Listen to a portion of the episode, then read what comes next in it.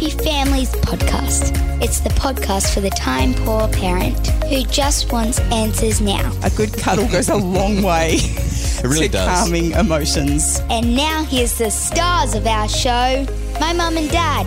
Hi, we're Justin and Kylie Coulson. We're parents of six daughters, and I'm the author of a bunch of books about how you can make your family happier.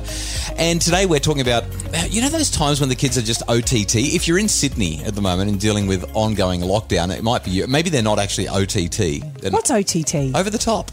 Over the top. Did you not know that? No, I don't know any of those abbreviated things. O T T is over the top. Uh, and sometimes that's why I don't understand anything the kids are saying these days. Sometimes, but it happens when we get older, doesn't it? We just mm, and we kind of stop caring about it as well.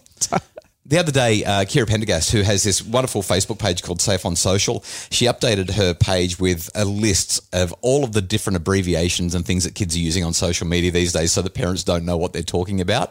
And I started to read through it because I thought, well, this is important. And after about four or five of them, I thought, I just don't care. like, I well, don't I only care. found out the other day what B T W st- stood for. By the way? Yes. Really? Oh, having fun. I just, I just don't. Where have you been? Abbreviations. I you... just say it how it is. Yeah. T T F N. Like, what does that mean? Tigger. Tigger. I said T T, ta-ta for now. Tigger on Winnie the Pooh. We digress. So every now and again kids get a bit over the top, and uh, we decided today that we would share some ideas about how to help uh, your children to learn to regulate their emotions and get back into control when they're out of control.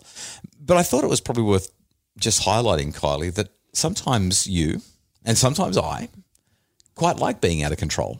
Like, it's fun to be a bit O T T now and then, right? Maybe. You've got this – Kylie's, Kylie's looking at me. Uh, her head is down. She's looking at me through the top of her eyes with this cheeky look. You look like one of our kids at the moment who's about to get into trouble. Like, it's just fun to to sometimes be over the top. And as parents – Uh, we we kind of start to be the fun police now and then when the children have got high levels of energy. Yeah, I think we do that sometimes. But again, sometimes the kids are O T T, not because they've got high positive energy, but because they've got high negative energy.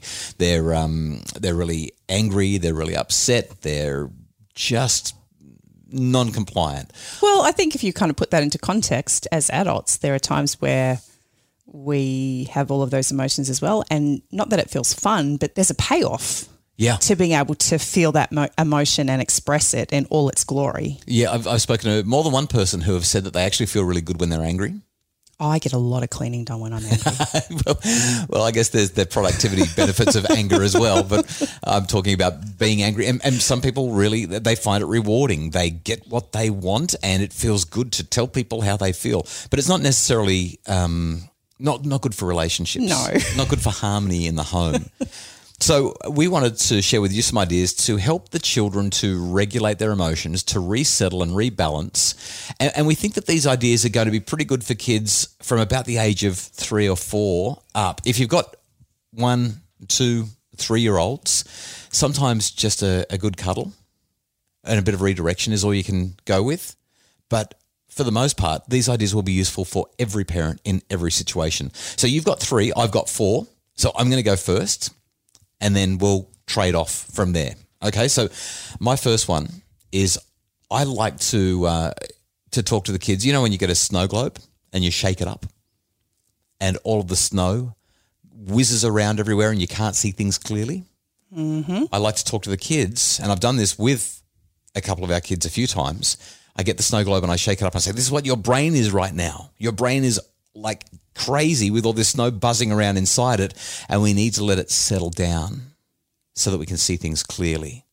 That's good. Do you like that? That's good. Yeah, because our brains do that, and, and, and that metaphor, I think it's a really neat uh, way to overlay the emotional stuff that's happening for our children and, and the physical way that the snow globe works. And what, what we do when we get to have that conversation is help the ch- – in fact, I should have done that this morning with our seven-year-old who was not having a good morning at all, and I didn't.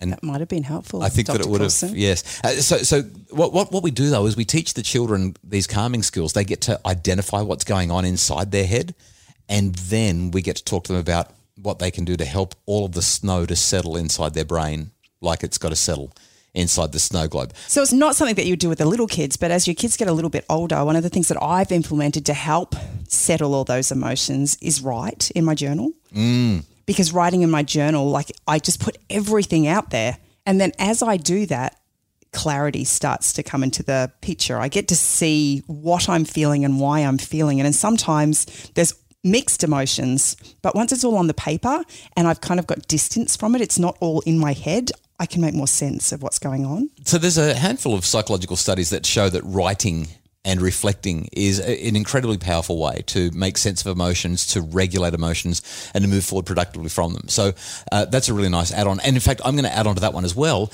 and say that when the kids are younger, I remember we haven't done this with our little ones, but we used to with our older ones when they were little, get the kids to draw, draw. their emotions. You yep. knew I was going to go there. Yep.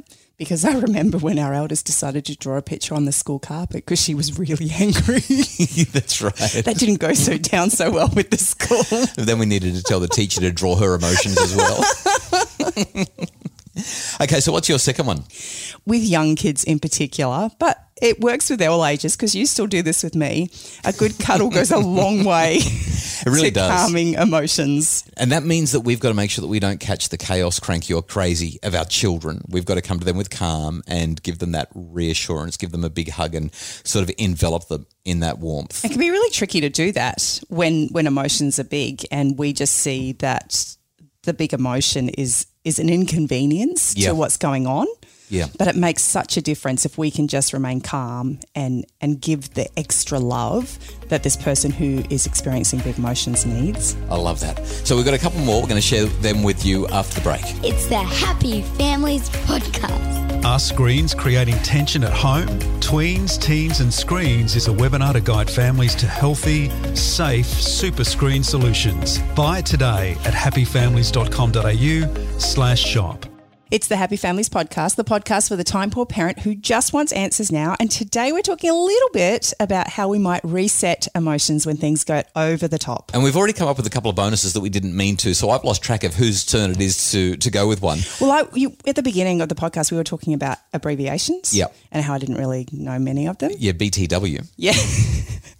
Well, I remembered a story that I heard by somebody who said that their grandma sent a text message after their grandfather passed away that said L O L. Yeah, yeah grand, grand, granddad just died, L O L. Yeah, and she didn't realise that L O L meant laugh out loud. She thought it meant lots of love. That's so sad, isn't it? But anyway, I digress. We were talking about how we might reset emotions in the house. Yeah. And laughing out loud would be a good one. Yeah, I think so. Hey, I, I, I reckon uh, one of my favourites, I know that you were going to say this one, but I can't help it because it's just, it's one of my favourites, is doing that whole five, four, three, two, one thing. That getting Except don't do it to me. Getting into the moment. You get in big trouble when you do it for me. Have, have we ever done that together and you've been happy about it? No. No? Because I know exactly what you're doing. But it works so well with the kids and it works really, I do it to myself. When I'm starting to get really revved up and I need to resettle and regulate, I'd say, what are five things I can see? What are four things I can feel? Tell me what you're supposed to taste. Honestly, what are you supposed to taste? It's, it's, what I ate for lunch? So for those who garlic? For those who haven't heard this, five things that I can feel, four, oh, sorry, five things I can see, four things that I can feel, three things that I can hear, two things that I can smell and one thing that I can taste. My saliva. So That's pretty. That's really that's gross. That's disgusting. Okay, so am I supposed to go get a chocolate? Maybe, maybe that'll make you feel chocolate, better. Yes, yeah. That's the answer to the universe. It's a recurring theme in our podcast: is your desire and craving for chocolate. So, if we want to help our kids regulate their emotions, that's one of my favourite ones. And every now and again, the kids will actually come to me and say, "Dad, can we do our five, four, three, two, one?" Because I'm feeling cranky, and I love it when they do that. I'm like, job done. What's well, your next one? Well, it combines all of them together because there's a bit of a distraction. Yeah. It's time to reset together and you have cuddle time as you do it. Mm. So you've got that connection, that physical touch. It's just brilliant. Yep. Well, so, you've taken all of mine. I've well, got none left. Well, you just mentioned uh, distraction. We haven't really talked about that. I just kind of briefly mentioned at the start for little kids. But I don't think that we should overlook just how valuable distraction is. If the kids are not regulating well, especially if they're young, but even if they're a bit bigger, it's amazing what you can do with distraction. I mean, hello, chocolate. Chocolate. It's a distraction. Comfort eating. The best distraction. we don't want, uh, we, we need a, we need a new sponsor for the podcast. Uh, hello, Lint. Uh, just letting you know, chocolatier. One of those. What, what's that? Um, is it the Three Brothers Chocolate Company or something like that? There's, I'm sure that there's a chocolate company out there that'll sponsor you, Kylie. I'm sure that there's someone who will. So I know we're having a little bit of a quip about chocolate, and yes, it is a really good distraction for me, as opposed to five, four, three, two, one. Um, but. Let's get serious for a second. You know, it's easy to distract little kids. They're, they're very, very easy. Well, sometimes. To distract. Yeah. But as they get older and even into adulthood, what, what would be a good distraction if somebody's having a meltdown? Yeah, because sometimes uh, our children and even we as adults really like to we, – we get quite prideful about our anger. We really want to hold it and own it and say, no, you can't take this away from me right now. I'm feeling this and I need to feel it. And let's be real. Sometimes we actually do need to, to work through that process. Uh, yeah, yeah, yeah. Uh, every now and again, it would be completely inappropriate to try to distract somebody from their anger.